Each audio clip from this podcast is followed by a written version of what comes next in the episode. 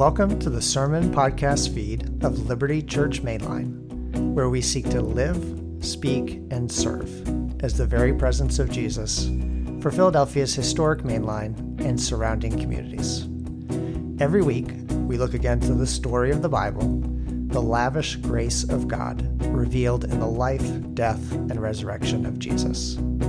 If you want to learn more about our church, check out our website, libertymainline.org. Good evening. It's good to see you.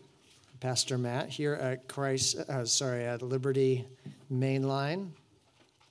I invite you now as we gather together to reflect on God's word to follow along as I read from 1 Peter chapter 4 verses 1 through 6. This is the living word of the living God. May he give us understanding of it. Since therefore Christ suffered in the flesh, arm yourselves also with the same intention. For whoever has suffered in the flesh has finished with sin, so as to live for the rest of your earthly life, no longer by human desires, but by the will of God. You have already spent enough time in doing what the Gentiles like to do, living in licentiousness, passions, drunkenness, revels, carousing, and lawless idolatry. They are surprised that you no longer join them in the same excesses of dissipation, and so they blaspheme. But they will have to give an accounting to him who stands ready to judge the living and the dead. For this is the reason the gospel was proclaimed even to the dead, so that, though they have been judged in the flesh, as everyone is judged, they might live in the spirit as God does. Tonight we observe together Ash Wednesday. It's the beginning of the season of Lent, and the contemporary Anglican theologian and professor Esau McCaulley has written in a recent book on Lent that Lent is inescapably about repenting. Repentance is a word that probably sounds a little archaic to some of us. It might sound like the stuff of fire and brimstone sermons that are best left in centuries past. Not many people now will tell us to repent. Instead, they will make other appeals to us. So politicians will say, What's wrong with the world is that other guy, so vote for me. Or uh, advertising doesn't want you to change, it wants you to acquire. Life is too short to clean your house. You're not a slob, you just have better things to do. So sign up for our service. One uh, preacher wrote into a local newspaper, and it was actually the religion and spirituality section. And yet, the editor of that section uh, sent his submission back saying that he had used the word repent. And you have to understand that our readers will simply not understand what you're talking about. We may use the word repentance, we may not use it in many everyday conversations, but we certainly demand or expect the practice or the idea from many people. Some of us want our friends to repent. You need to break up with that no good boyfriend. Some of us want athletes to repent. You need to come clean on uh, the things you're using to assist your performance. Many of us want politicians and leaders to repent of their decisions and policies. Some of us want CEOs to repent of their salaries or bonuses, especially when their companies are failing and they are firing employees. After our favorite team loses, sometimes we want coaches and players uh, to repent. Repentance is deeply embedded in our understanding of right and wrong and the way things ought to be. So, even though we won't always admit it, repentance is actually something we desperately need. So, tonight, we're simply going to look at two aspects of that the why and the who of repentance. First, the why. What is repentance? It comes from a Hebrew word that simply means to turn or to return. It calls us to change direction. In Greek, the word suggests changing your mind, which then results in a reorientation of the direction of your life. It is the natural response of sinful creatures to a holy God. God's holiness is kind of like a blizzard. If you grew up in Maine, like myself, or other Norman, nor, uh, northern climates, uh, you will know that snowstorms can be beautiful, but they are also quite dangerous. They are fascinating to watch, but fearful to drive in. And the more we understand God, the more we both are fascinated by Him and should rightly be frightened by Him at some level. If not, we're not really wrestling with who He is. We're like the person zipping along the road in our SUV, heedless of black ice or of snowdrifts until we skid off the road and hit a tree. Really confronting who God is is kind of that sinking feeling when you're turning the steering wheel and that has no orientation to the direction of the vehicle in which you are going. In the New Testament, the good news is repeatedly summarized as simply a call to repent. John the Baptist says, Repent, the kingdom of God is at hand. Paul, uh, speaking to people from outside of Israel, says, The times of ignorance God overlooked, but now he commands people everywhere to repent. Peter, who wrote this passage, uh, preached one of the first sermons of the Christian church and said at the end of it, when people asked, What should we do?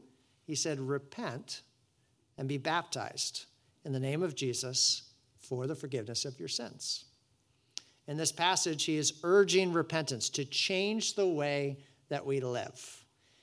You see that specifically in verse 2 prioritizing God's will rather than our desires.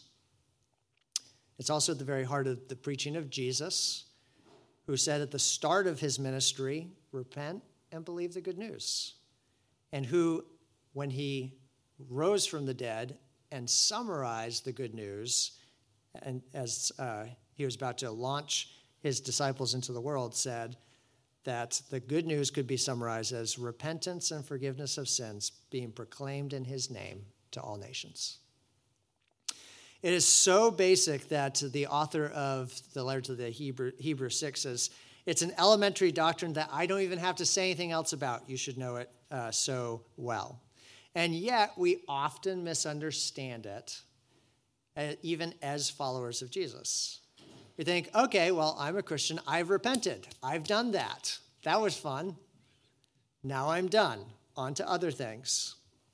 But the New Testament calls us to a repentance that is ongoing, lifelong, everyday part of spiritual growth. And you even see this. Peter's writing to followers of Jesus in this passage and still calling them that they have to consider how they need to change the way of their life. So, most famously, Martin Luther, repentance. And he said, when our Lord and Master Jesus Christ said, Repent, he willed the entire life of believers to be one of repentance. There are no exceptions for any of us, it goes for every one of us every day. But who is repentance about? It's serious business. Sin is serious business. And we can't get around the evil that is in all of us by shifting blame or making excuses or blaming the circumstances, because that's what we all tend to do. It's what I tend to do. When we do that, we're saying that the evil in us, the sin in us, is a small thing. And God says it's actually quite serious. In fact, God is on the side of the people that we hurt with the things that we do to one another. He says it's so serious that the only way out from under it is an exchange of our guilt, our penalty, to someone else, to the person of Jesus. And that's where we must always be returning. A few years ago, Rebecca and I started using the phrase, put your own oxygen mask on. Right? If you've traveled on an airplane at any point in the last probably 50, 60 years or so, you have probably heard the flight attendant give you these safety instructions. If the oxygen masks drop down, uh, don't scream, but instead just put on your oxygen mask. If you're traveling with small children or passengers who require assistance, put your mask on first and then help those around you. And at the time, we started picking up that phrase and using it for ourselves because we are in the middle of parenting little kids. They weren't yet nearly as self sufficient as they are now. And so there was always something that needed to be done. And we would get through the middle of the day and realize, I feel kind of lightheaded. I feel like I'm about to fall over. And we had skipped meal or meals, or we had not slept. We were sleep deprived. Uh, and we needed to take care of our own basic life necessities before we were going to be able to take care of the people it was our job to take care of. In the passage, when Peter calls us to a life of repentance, notice the why. He points to something else. Since Christ suffered in the flesh. Talked a lot about repentance, but this is not something we can do alone. We don't do it well. Spiritually, we're the little kid passengers in the depressured cabin. Jesus didn't just put on an oxygen mask in order to take care of us, He put on a flesh and blood, real human body and existence, even though for Him that meant becoming mortal, the one who was eternal.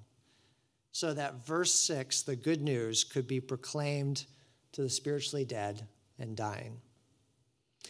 On Ash Wednesday, we remember our mortality, a mortality that Jesus, the eternal one, took on himself for us, so that men and women and little children like us, who will sooner or later all be dust and ashes again, might one day assume Jesus' everlasting resurrection life.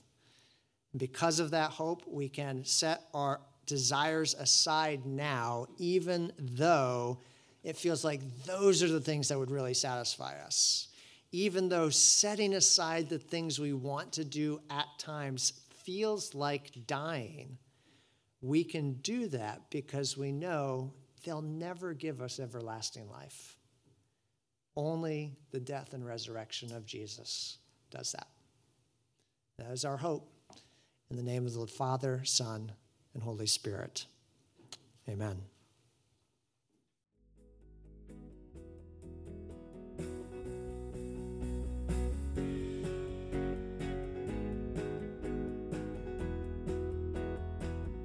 Hey, thanks for listening. We hope that either through or in spite of the human messenger, you heard the gracious invitation of God to the abundant life of love and service found in the transforming person and work of Jesus. If you've been encouraged by this podcast, please take a moment to rate, review, or subscribe. And if you'd like to learn more about our church, check us out at libertymainline.org.